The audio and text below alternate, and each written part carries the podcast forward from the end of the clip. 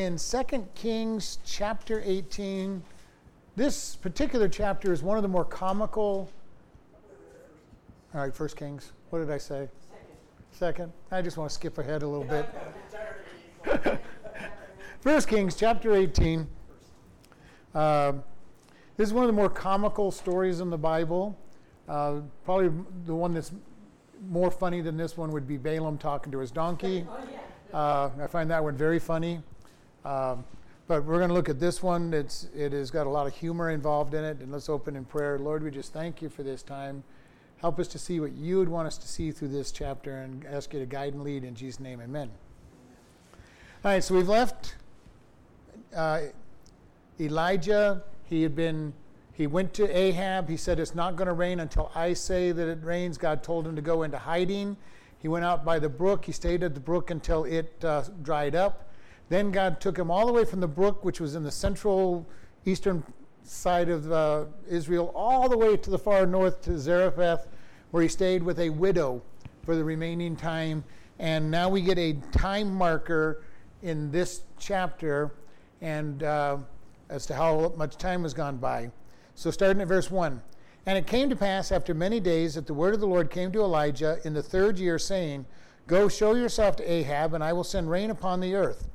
And Elijah went to show himself to Ahab, and there was sore famine in Samaria. So we're going to stop there because this is God changing his direction. He's been in hiding. It's kind of a very funny thing. He goes, Ahab, it's not going to rain, and then God says, run. God does not tell his people to run and hide very often.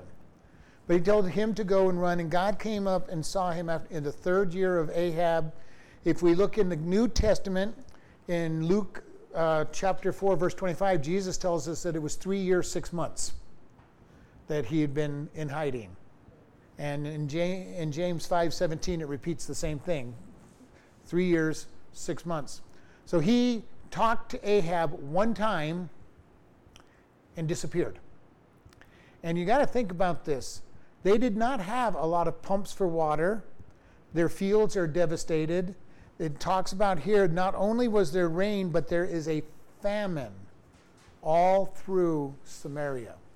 People are getting hungry. This is one of the things about the widow of Zarephath. When he asked for food, remember, all she had was that little handful of, of flour, you know, flour in the pot. It wasn't going to be replaced anytime soon. The, the crops were not growing, they weren't being watered. They could not grow them. Uh, and we're going to find out how bad it was as, as we continue in this chapter.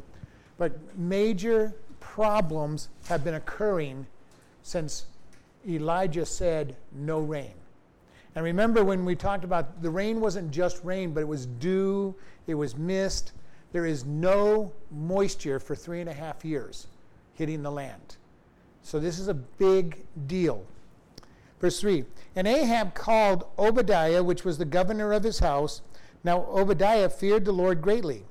And it was so when Jezebel cut off the prophets of the Lord that Obadiah took a hundred prophets and hid them by fifty in a cave and fed them with bread and water. And Ahab said to Obadiah, Go into the land unto, unto all the fountains of water and unto the brooks. Peradventure we may find grass to save the horses and mules alive, that we lose not all the beast. So they divided the land between them to pass throughout it, and Ahab went one way by himself, and Obadiah went another by himself. So we're looking at this, and we start out here. Ahab called Obadiah. Now I'm just going to clarify that this is not the Obadiah that wrote the book. Okay, this is not the prophet Obadiah. There are no less than 13 Obadiahs in the Bible. All right, Obadiah was a very popular name. This one, though, is a leader. He is the, uh, he controls the entire house of Ahab and Jezebel. He is a trusted, trusted man. And it's very interesting that he's a believer in God. Now, this brings the question Did Ahab know that this man followed God and didn't care because of how well he ran things? Or did he not know that this man was a follower of God? Because remember, when we talked about Ahab, he is one of he at, at that point is the most wicked king of Samaria. Now, as we read his story, we find out that Ahab was not necessarily that wicked. His wife was a terror. All right? His wife was awful. So it is possible that Ahab knew of Obadiah's re- relationship with God, but didn't care because he was a good, good man. He got everything he needed done for him. But it says that Ahab called this, and then we have this little side verse, and it's in parentheses in the King James. Obadiah was a, a feared God greatly. And it says, and so when Jezebel cut off the prophets of the Lord, literally destroyed the prophets of the Lord. Right? Most people believe that this was in response to Elijah's saying no rain. May not have been right that day, but when, when rain stopped coming, she went after the prophets. Her main goal of obviously was Elijah, and she's not going to find him, and Ahab's not going to find him. But she kills and she gives out orders, and it very clearly says she's the one that gives out the orders to kill the prophets. And Obadiah collects 100 prophets and puts them into caves, and it says he feeds them bread and water. Now, this is where it stops on that little parenthesis. But you want to think about this. Number one, how much is it going to cost to feed and water 100 people in a normal time? This is during famine and no rain.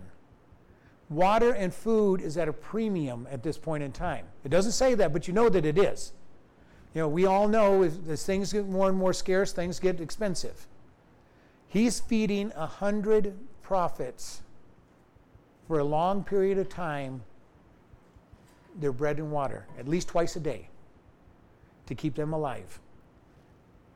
Now, my question was is he doing this out of his own pocket? Or is he siphoning off some of the king's goods? And I think because he's a godly man, it's out of his own pocket. All right? Uh, because it would not be it would not be godly. He would not be following God to have taken from the king. But when I first thought of it, I go, wouldn't it be poetic justice if Jezebel's trying to kill him and she's paying she's and she's feeding them? Uh, but I don't think he would have done that. That just would not it would not fit a godly man to do that. Uh, but he is taking care of a hundred prophets and keeping them alive.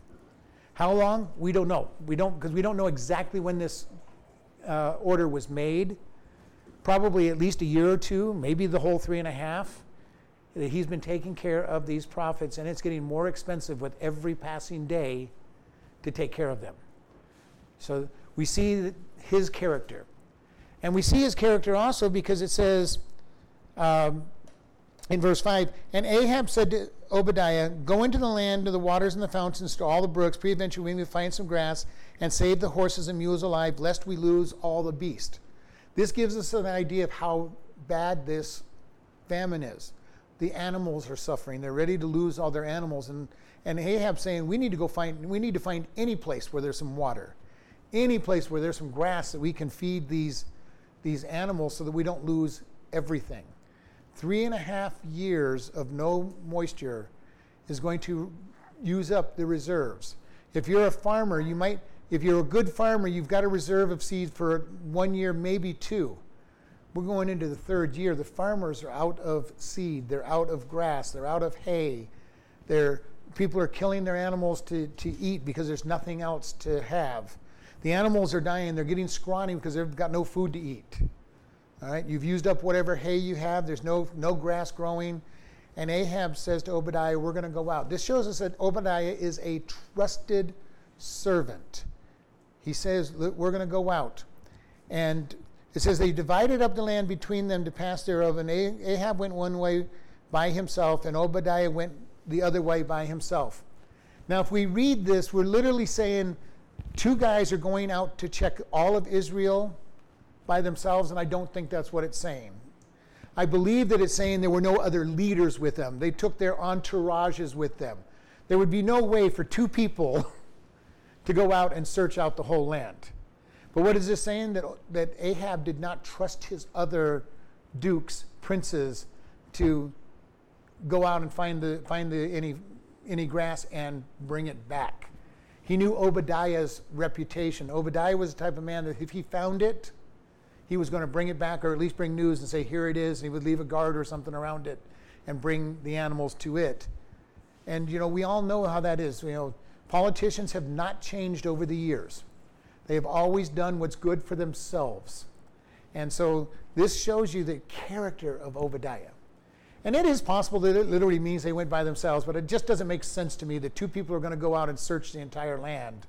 I believe they went out with their with a small group of people, uh, his entourage, and went out and searched out. I could be wrong, uh, and I did, and I searched the commentaries to see what they did, and they and we have about 50-50 split on that. Some commentaries say they went out by themselves because that's what it says. Some some say that they went out with everybody. I just think they went out with everybody. It just doesn't make much sense. You know, Israel was a pretty large land. Right? That would be like us trying to leave Chloride and send two people out of Chloride to go find water. All right. Uh, every nook and cranny around here, I want you to search every nook and cranny around. And by the way, there's only two of you to do it.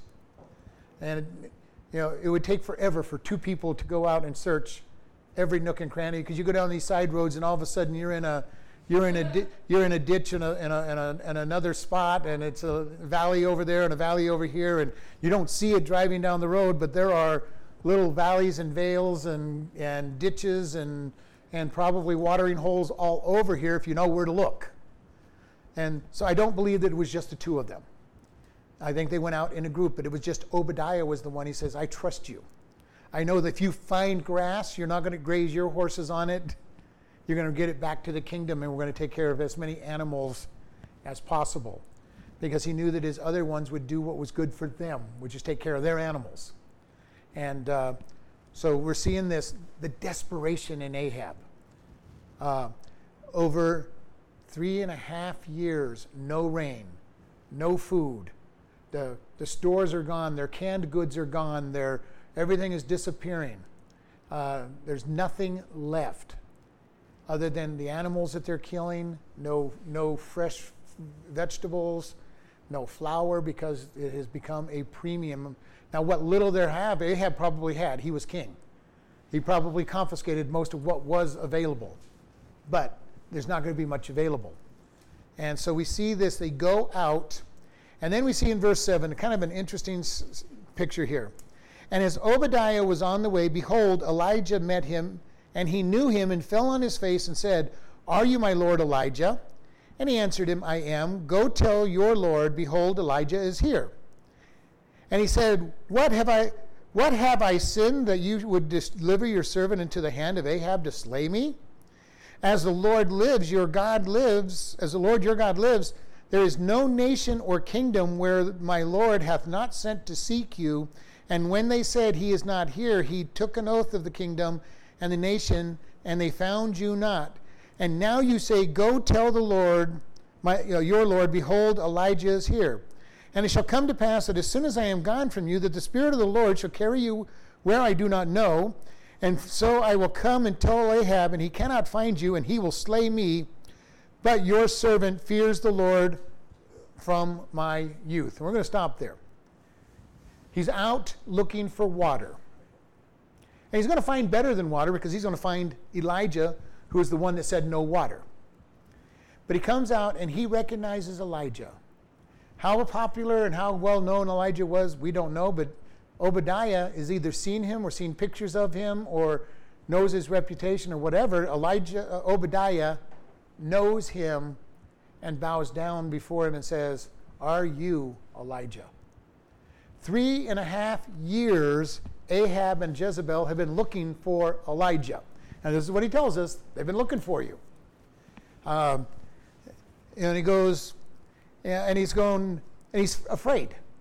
Elijah's been hidden for three and a half years. He's almost afraid that, you know, there's been other people apparently that have said, Elijah's over here, Elijah's over here. And when the king gets there, there's no Elijah. And obviously, what he has done is when they've given him false information or Elijah's not there, he's killed the, He's killed the messenger. So here Obadiah is saying, What have I done? what sin have I done that you're out here to, to have me dead? Um, you know, because when I go back and you're not here, and they fully expected Elijah not to be there, because that's what he says. When I go to him and you're, and you're not here, Ahab will kill me. And then he gives this statement, and it's kind of interesting. He says that they have looked in every nation and he's made, and it shows you how powerful Ahab is even amongst the nations. He goes, In the nations that he went and asked about you, he made them swear an oath that they did not know you. Now, this can only happen to people he has somewhat control over or has, has a relationship with. Tyre would have been one of those. That was his, that was his uh, father in law. He had vassal states of Moab and Edom. There is no way he went to Egypt and, and made Egypt swear an oath. He was not strong enough to be able to make Egypt. He would not be strong enough to make Syria swear an oath. But basically, he, everywhere he went to search, and they said, No, we don't, we don't know where he is, he made them swear that they did not know where he was to God, or the God, whatever God they had. So that he's going, okay, you're, you're obviously telling. Now, why he never went to Zer- Zerath, I don't know. How come Elijah never, his, his uh, testimony never went out? We don't know. But he's not found in the whole time he's at Zerath. Now, it could be that Ahab looked real hard for him for about six months to a year, and he's hidden out at the brook where nobody knows where he's at. And by the time he moves to Zarephath, Ahab's still looking for him, but not actively. If you've ever looked for something, you look real hard for a period of time, and if you can't find it, you're gonna, oh well, I'll find it eventually, and it kind of goes back in the back of your mind. You want to find it, but it's not that big a deal. That could be what has happened here. But Obadiah is very concerned. yeah, you want me to go tell Ahab that you're here. When we get back, God's going to move you. And the language on this is kind of interesting. It goes that the Spirit, uh, let's see, where was it? Uh, verse 12. That the Spirit of the Lord shall carry you hither, uh, and I know not where, so that when I come to tell Ahab, you won't be here. His idea literally was you have been hidden for three and a half years. It must be the Spirit who's moving you around so there's no trace of you. And this is not too far fetched in an idea. If you read the story of Philip when he goes and talks to the Ethiopian eunuch, he's on the desert road with the Ethiopian eunuch, and then he says the next thing he does, he finds himself in another town, which I don't remember, but it's, it's 200 miles away. He says he just finds himself. The Spirit literally picks him up moves him to a new town. All right? This is not an uncommon feature that, that is throughout the scripture. Uh, we see Enoch was not, he was just taken completely. We're going to see Elijah taken. God has the full power to move people wherever he wants. And this is what Obadiah is saying. You know, I'm going to come back with Ahab, and you're not going to be here, and I'm going to die. All right? So this is a concern. Obadiah is fearful. Yeah, and all these guys have this idea that somehow there's sin in their life that they have not confessed and not had repented of. And we see this anytime an angel or, or, or, God shows up to people, the first thing they say, Oh no, I'm a dead man. Okay? God comes, tells you he's got a plan for you, and your response is, I'm dead. It doesn't make sense to me, but it also shows how these guys had a sense of their, their, their guilt before God that they knew they were sinners. Um, we see this over and over, even in the New Testament. Uh, Zechariah and, and, Elizabeth, he comes, the angel comes and he thinks he's going to be killed. Be, you know, God says, No, I told you you're going to have a kid. Why would I kill you? Uh, Mary has a fear. Joseph has that fear. You know, I've seen an angel, uh, something so holy I deserve to die. And it may be that they're impressed by the holiness of God. What does uh, Saul do when he sees the angel on the, on the road to Damascus? He immediately recognizes uh, this is God. The holiness enveloped him and surrounded him, and he knew whose presence he was, even though he said, Who are you? All right?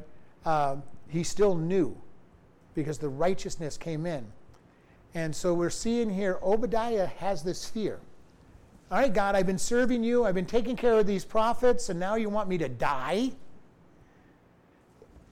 Because he was told to go. And, this, and, and like I say, it doesn't tell us in Scripture, but apparently others had said that we've seen Elijah. Because this is what he expected. He expected to die. If Elijah's not there, he's expecting to die. All right, verse 13. to help him get his point across, he go, and was it not told to my Lord that what I did when Jezebel slew the prophets of the Lord, how I hid a hundred men of the prophets by fifty in a cave and fed them with bread and water? And now you say, Go and tell my, your Lord, behold, Elijah is here, and he shall slay me. And Elijah said, As the Lord of hosts lives, before whom I stand, I will surely show, show myself to him today. So Obadiah went to meet Ahab and told him, and Ahab went to meet Elijah. All right? We have Obadiah, he's panicking. You know, all right, are you really going to be here? And then he gets this whole story, you know, hey, you know, aren't you aware? Now, I don't know if he believed that God would have told Elijah about this special event, or if he somehow thought that maybe the, un, the, the, the Christian underground had told him what was going on, uh, or if he's just making a point. I'm a, I'm a believer in God. I've, I've hidden these people. And in case you didn't know, this is what I've done. Making a point, you don't want me to die, I'm protecting 100, 100 prophets of the Lord. There's no indication whether Elijah knew, believed, or even cared. All right? Because later on, we're going to see Elijah say, I'm the only one, even though Obadiah has told him there's a hundred of them. And then later on, God's going to say, I have a thousand that have been, not bent their knee. So, uh, Elijah is kind of just as hard headed as any of us. You know, it's an amazing thing, and we have to understand we look at these prophets, we look at these, these men in the Bible, they were men. They made mistakes, they made bad decisions, they did wrong things, and God still used them. Just as Gary was saying about Amos, all this judgment, judgment, judgment at the very end. If you repent, I will, I will take care of you. And this is what God does with all of his people. We repent, and God uses us. We get saved and repent, and God uses us in spite of the fact that we don't deserve to be used. You know, because every one of us have issues in our life. Some a lot more issues than others, but all of us have issues that we have to deal with. And I think one of I, I, Elijah's is he's a little bit proud. I said it wasn't going to rain, and it hasn't rained for three and a half years. By, by the way, God, I'm the only one talking for you. I'm the only one out here talking for you. I haven't, I haven't heard of another prophet out there. Well, 100 of them being hid, others are hiding. Why? Because Jezebel is trying to kill them. If they say anything, Jezebel is going to kill them. And she is the type of person who will kill them. She's already killed a bunch of them. This is why Obadiah put a hundred of them away which shows that he had faith. He knows that God is going to win in the end, and he wants some trained prophets. And something we don't necessarily understand the idea of a prophet, basically, we would use the term pastor. Okay? Um, Isaiah and, and Jeremiah and Elijah, they run a school of for the prophets. All right, so they're not teaching them to be prophets as far as predicting the future. They're teaching them how to understand the Word of God, how to teach the Word of God, just as pastors go to Bible colleges and seminaries to learn how to handle the Word of God. So these prophets were not necessarily guys just running around predicting the future. These guys were speaking because the word for prophet literally means to speak with authority for, for God. And most of the time it was just teaching and speaking. So, in essence, pastors technically are prophets if they're really teaching with authority from God. Now, there are many of them that aren't. They don't deserve the title prophet, but they, if they're actually out there teaching the Word of God, speaking with authority, they're prophets. And so Obadiah has hidden away a hundred people that understand the Word of God and are ready to, when things turn around, they're ready to come out and teach. So he's building up a hundred missionaries just waiting for the day that they can go out and preach and teach. And so we see this going on. And Elijah goes to him and says, You know, I swear by God that I will be here when you come back. Go get Ahab, and I promise you that I will be right here when you get back. You're not going to die. I am ready to show myself to Ahab. And Obadiah leaves. Now, one other thing is we don't know how long it takes him to find Rahab. Remember, they were going opposite directions. It doesn't sound like Obadiah had gone very far when he met, met Elijah. So it means he doesn't have very far to go, but Ahab's going the opposite direction looking for things. Now, when he comes to find him, he's got it pretty easy. Obadiah just has to race real quick down the roads and try to find him because uh, Ahab is searching. But he's going to go find Ahab and he's going to bring Ahab back to see Elijah. What a meeting this is going to be. Ahab wants to kill Elijah. And Elijah's saying, I'm waiting right here for him. Just bring him, bring him back. Verse 17. And it came to pass when Ahab saw Elijah that Ahab said to him, Are you he that troubles Israel? And he answered him, I have not troubled Israel, but you and your father's house, in that you have forsaken the commandments of the Lord.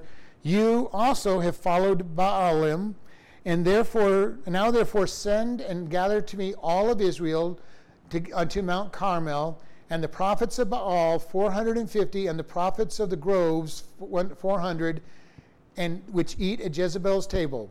So Ahab sent unto all the children of Israel and gathered the prophets together at Mount Carmel. This is why you can understand Ahab is really not a really, really bad guy. It's going to be his wife, as we're going to see as we go on, who's really pushing him. But he does what he's told. Elijah says, "Go call the people, go gather the, go gather the prophets," and he does it. You know, and I love this thing. Ahab comes to him and go, "You're the troubler of Israel." How many times are Christians and the righteous called the troublers of the country? You guys, we just wouldn't have problems if you guys just wouldn't keep reminding us about our sin. If you didn't keep telling us about our sin and that God is judging it, we wouldn't have any problems whatsoever. Well, their problems would be increased, they just don't know it. But this is what usually happens. There's a desperate thing here. They're seeking it, they're going out alone, and he comes out and he accuses Elijah of being the problem. Why? Because Elijah was the one that called down the curse and said the curse was coming. But he doesn't recognize that the curse came because of his actions. And, and you know, if you've dealt with friends that aren't Christians or anything, they'll accuse you of being the problem.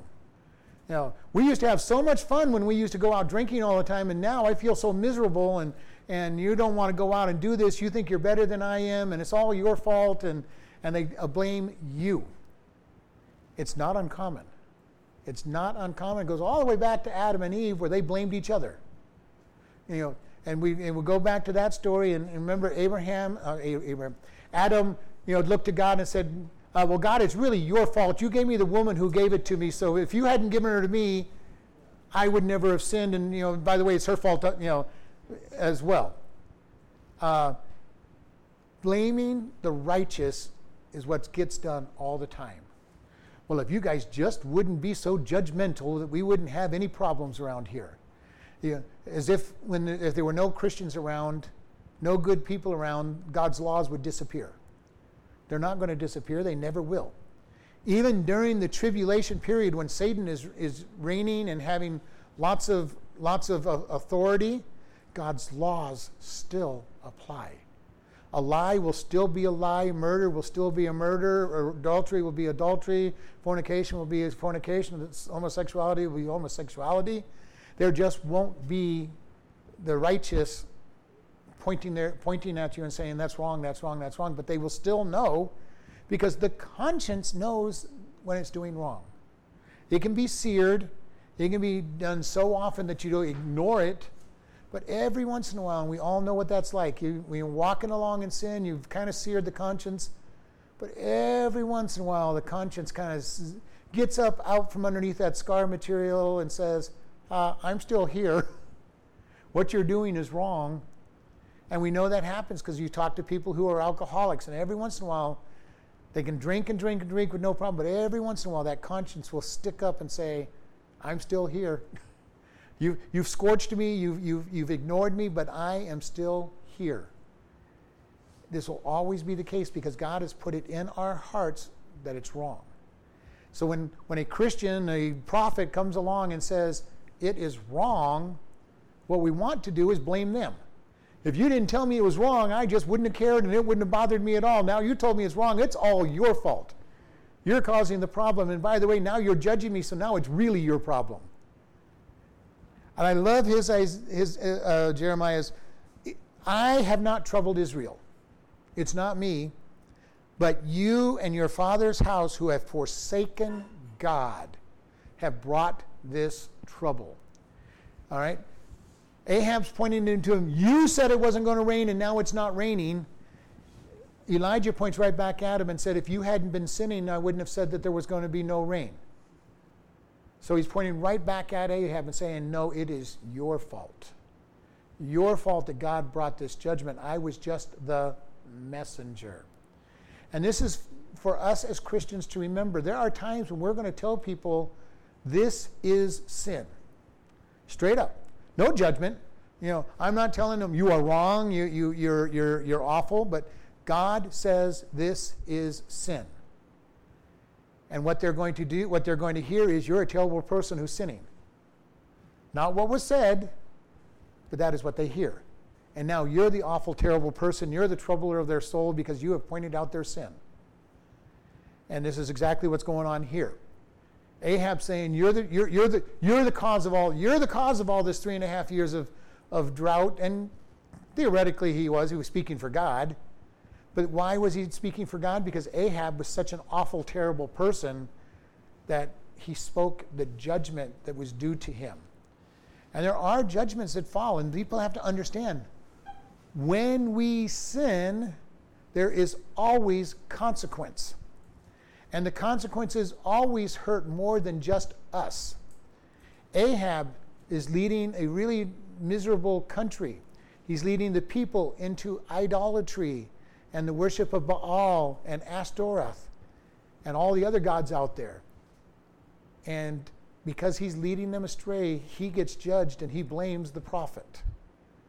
But he's hurting the entire nation. And the sin's consequence fell on the nation.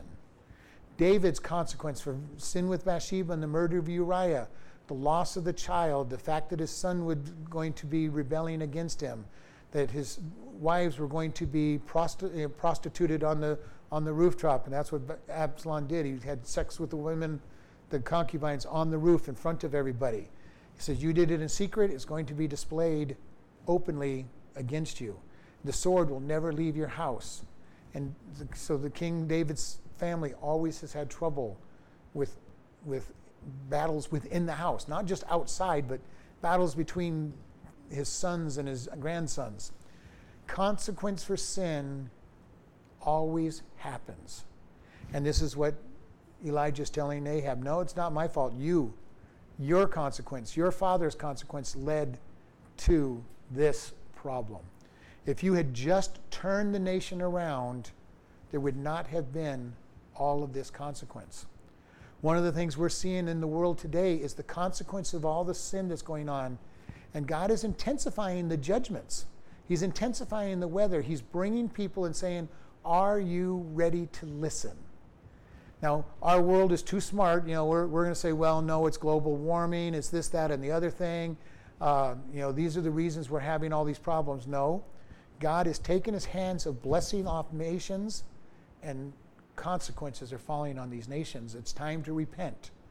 If we will repent, and he's going to say the same thing to, to Ahab Ahab, if you will just repent, God will bless. You know, King, King uh, Jeroboam II, if you will just repent, God will, God will bring back good times to you. United States, if you will just repent, we will bring righteousness back to you and God's blessing upon you. This country started with righteous standards, and God has protected us against storms and disasters that used to be common in this, in this continent. If you look back at the ancient Indian stories, you'll see all these desire, all these forest fires and tsunamis and earthquakes, all being recorded in their in their history. The United States gets formed following God, and all of a sudden, for 200 years, 250 years, things have been calm. We're starting to get away from God, and we're starting to see all the judgments, is only going to get worse if we don't repent. This is God's cycle. We see it everywhere in the Bible. People start sinning, they start sinning more and more, and they come to a tipping point where they either repent and go down to the bottom of being blessed or get judged. We in America and most of the world are at that tipping point. Are we going to repent and gain more time by being blessed by God because of repentance, or are we going to go over the edge and be judged? We need to pray hard for revival. Because I don't, want to, I don't really want to live during the time of falling apart. I kind of like living in the, the blessings of God. But I'm ready because God will give the grace to face whatever He sends our way. And this is the good news. We have to prepare our hearts for the worst. We pray for the best. We pray for revival. We pray for good things to happen. We pray that the nations will repent and that will be more time with God. But we also prepare our hearts to be suffering, as will be the normal case. And this is where Ahab is with his kingdom right now. He's given an opportunity to repent. Elijah tells him to go out and he says, You have forsaken God and followed after Baalim or all the gods, okay, Baal and the other gods. Uh, he goes, Send and gather all of Israel together. And also unto Mount Carmel, which is up on the northwest side of, uh, of, Israel, of uh, northern kingdom. And he says, And get all the prophets of Baal, 450 of them, and the 400 prophets of of Ashtaroth, they, they use here the grove, but that's Ashtaroth, and bring them. So he's asking for 850 prophets to show up. And the funny thing is that Ahab calls the, calls the, con, the, the, the, the, the congregation together and he calls the prophets of Baal together. We're going to find out that because the uh, 400 are, are under Jezebel, they don't come. So the only ones that are going to show up are the 450 prophets of Baal. Uh, but you know, it's just funny. Elijah speaks to a man who hates him, who's looking to kill him, and immediately he does what he's told. Uh, this is one of those things that I find very interesting. Uh, by the way, go out. You know, I know you want to kill me. I know you want to, but go call, go call all of Israel and go call your prophets to, to come to Mount Carmel, and I'll meet you at Mount Carmel and he goes out and does it. You would have thought that he would have just had him arrested or killed on the spot. That's, what, that's been his intention. For three and a half years, he's wanted to do this. He might be remembering one thing, though. That remember what Elijah said when he said there'd be no rain? He said, There will be no rain until I say so. So he may be very fearful of killing Elijah. He, he may not have believed that there would be no rain when Elijah spoke it, but for three and a half years there's been no rain. Yeah, that's just it. If I kill this man, it may never rain again. So there is a little bit of fear of it. He hates this man. He's had trouble in his kingdom because this man said no rain. But yet, the idea of him going out and obeying him and gathering all of Israel and all the prophets together is bizarre. It's just, it's just one of those very funny things that you read in the scripture and go, well, God, how in the world did this happen? Why did this guy listen? But you know, it's interesting sometimes because you can hear when somebody speaks with the authority of God, you can hear that. You hear that authority come across. And that may have been what also happened here. Okay, he's already fearful of the man, but now all of a sudden, he's showing no fear. This is why I really don't believe it's just Ahab and just, just uh, Obadiah. No matter how many people are there, he is showing no fear of Ahab. He's not worried that Ahab's going to kill him. He's not worried that Ahab is going to have him arrested or punished or anything. He is in charge. You look at this, this statement, he is in charge of everything that's going on. Hi Ahab, I'm here. No, I'm not the troubler of Israel, like you said. Go call, go call everybody and go call the prophets. This is very reminiscent of when Jesus is arrested in the Garden of Gethsemane. Jesus was arrested and he was in charge of everything that was happening. A whole mob of soldiers is coming to arrest him. Who are you seeking? Jesus of Nazareth. I'm he. And they fall down.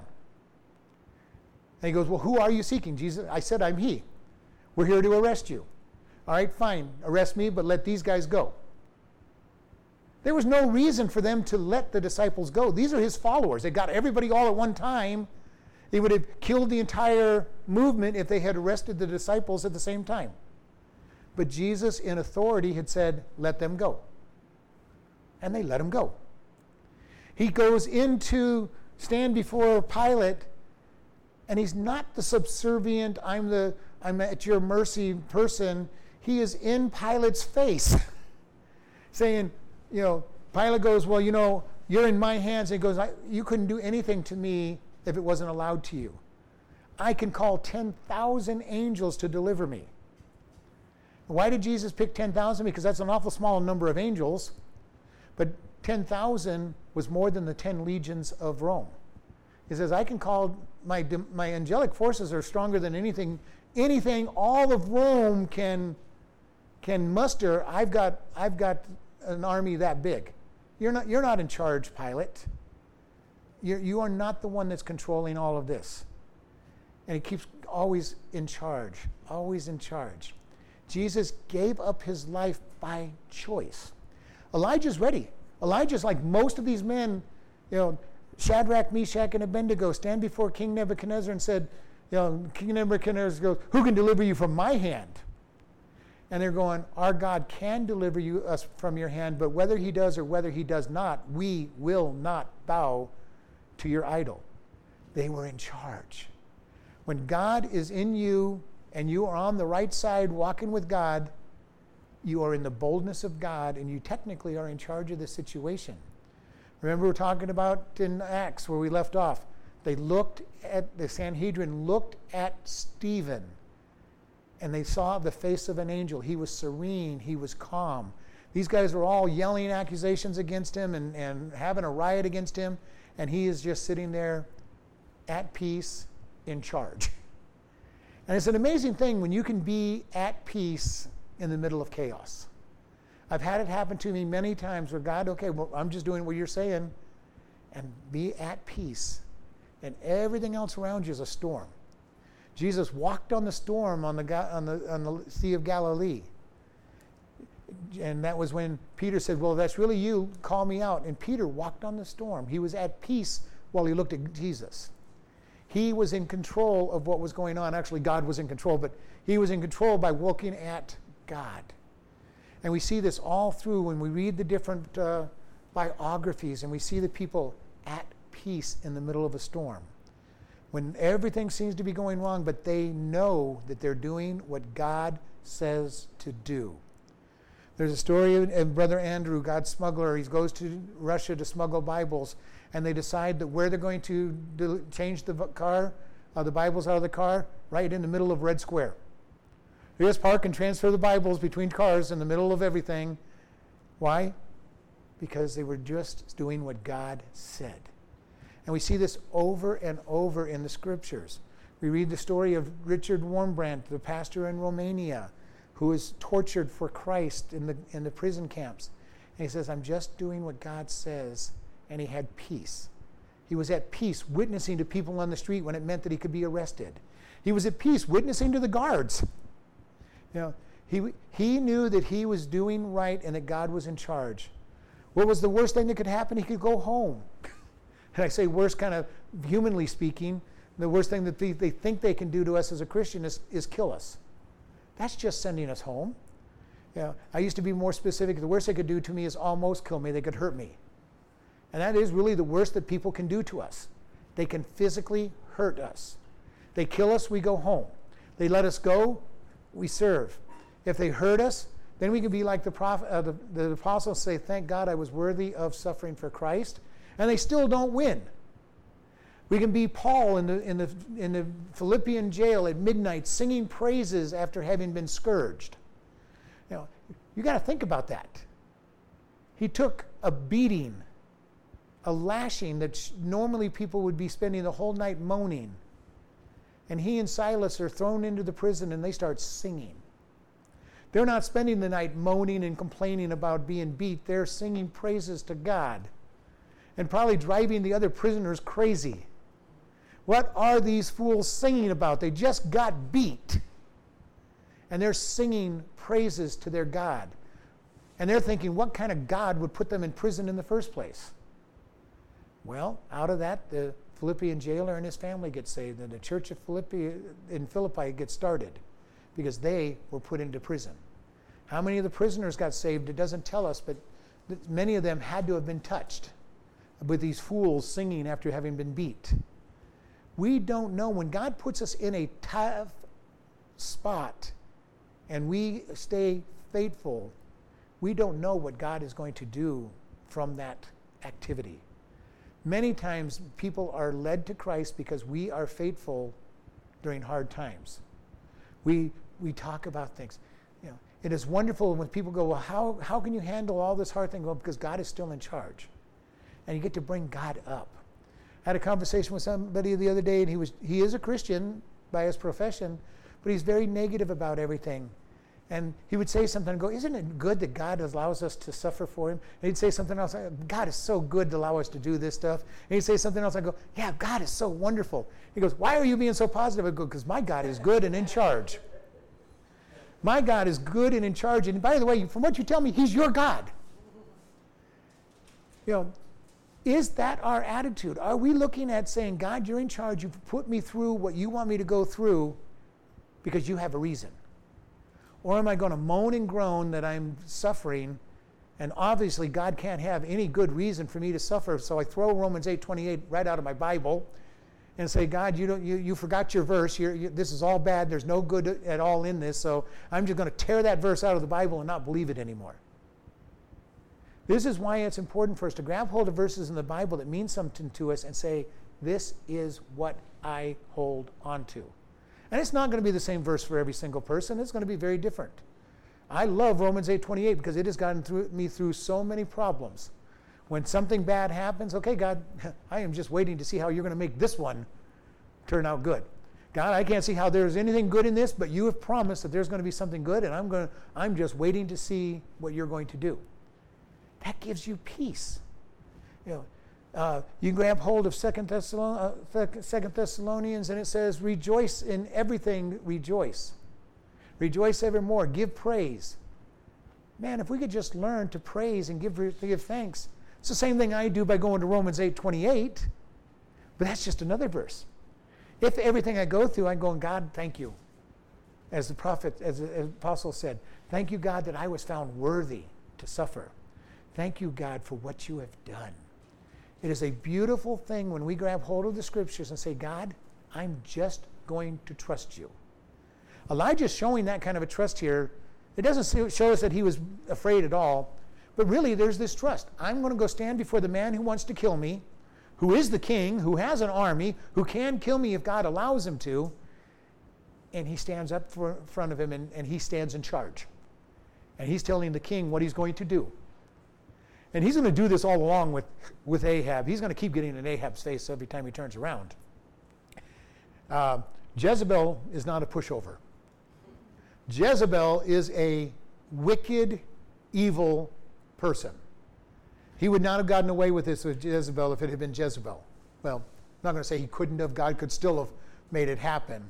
But Jezebel is not the pushover. King, King Ahab is, you know, he's got Obadiah as a, as a, as a servant you know, standing before him with not honoring, not honoring idols and everything, and, and obviously having to stand out as a God-fearer.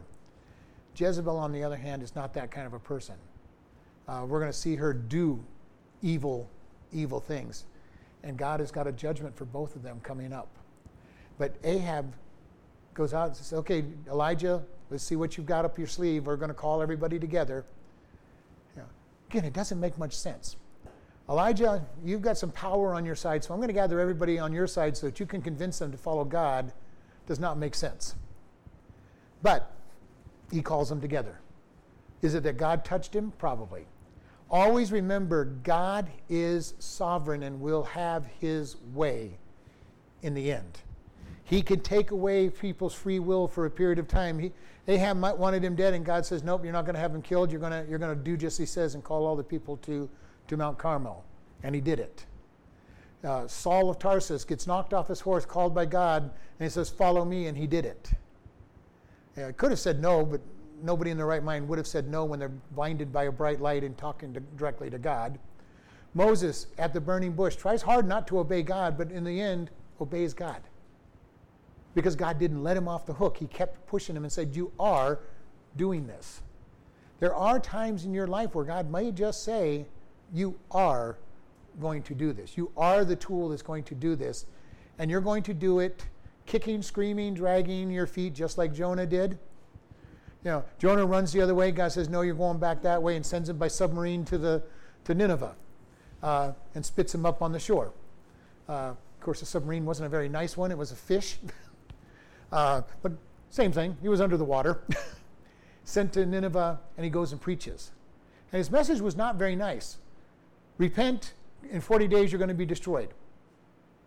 That was a real strong message. He did, and I'm betting the repent was not very loud. The repent was probably, repent, you're going to be destroyed. repent, you're going to be destroyed. yeah, he did not want them to be repent. He did not want to see them not be destroyed. But God had put him there, and his message turned the entire nation to God. Over a hundred thousand people converted. And Jonah did it out of being forced. So he may not even get a reward for it. Because he had one of the greatest revivals of, of history and did it because God made him do it. So there may not even be a reward for him in that process. How many times have we done something that God has made us do that there may not be any reward for? And it may have been a very good thing. But God says, You are going to do this. Oh, no, God not going to do it. You are going to do this. And then we find ourselves doing it anyway. God can and does make things happen. So we're going to leave this here. The people are getting gathered up at Mount Carmel for one of the most fun scripture readings of all scripture readings out, out there. I love him teasing people and how bold he is and, and attacking these guys and teasing them, teasing their God, and trying to get people to turn to God. So uh, we ended at verse 20. Lord, we just thank you for this day. We thank you for how much you love and care for us. Lord, help us to always seek you and follow you. Help us give us a willing heart to serve you so that we are not having to be compelled to serve you. Teach us to be soft and pliable to your will. And we just thank you in Jesus' name. Amen. Listening friends, do you know God? Not just know about him. Today is the day to decide to become his child. God loves you and Jesus came to die for your sins. In Romans 3:23 we are told for all have sinned and come short of the glory of God. We all have sinned. God says the penalty for sin is death. Romans 6:23 says, "For the wages of sin is death, but the gift of God is eternal life through Jesus Christ our Lord." We sin and deserve death and hell. However, Romans 5:8 says, "But God commended his love toward us that while we were yet sinners Christ died for us." God loves you so much, He died for us so that we can be forgiven and have eternal life. How do we do this? Romans 10 9 through 8 says that if you shall confess with your mouth the Lord Jesus and believe in your heart that God has raised him from the dead, you shall be saved. For with the heart man believes unto righteousness, and with the mouth confession is made unto salvation. Today is that day for you to come to God and truly know Him. Do you know Him? Do you want to know Him? Pray in your own words like this God, I know that I am a sinner and deserve punishment. I believe that Jesus died to pay my sins. Forgive me and help me to turn from my sins and to live for you. If you have asked this of God and truly believe you are God's child and part of, of His family, we encourage you to do these things. First, tell somebody that you are saved. Second, start reading the Bible each day. We recommend starting with Ephesians and then the Gospel of John. Find a good Bible teaching church.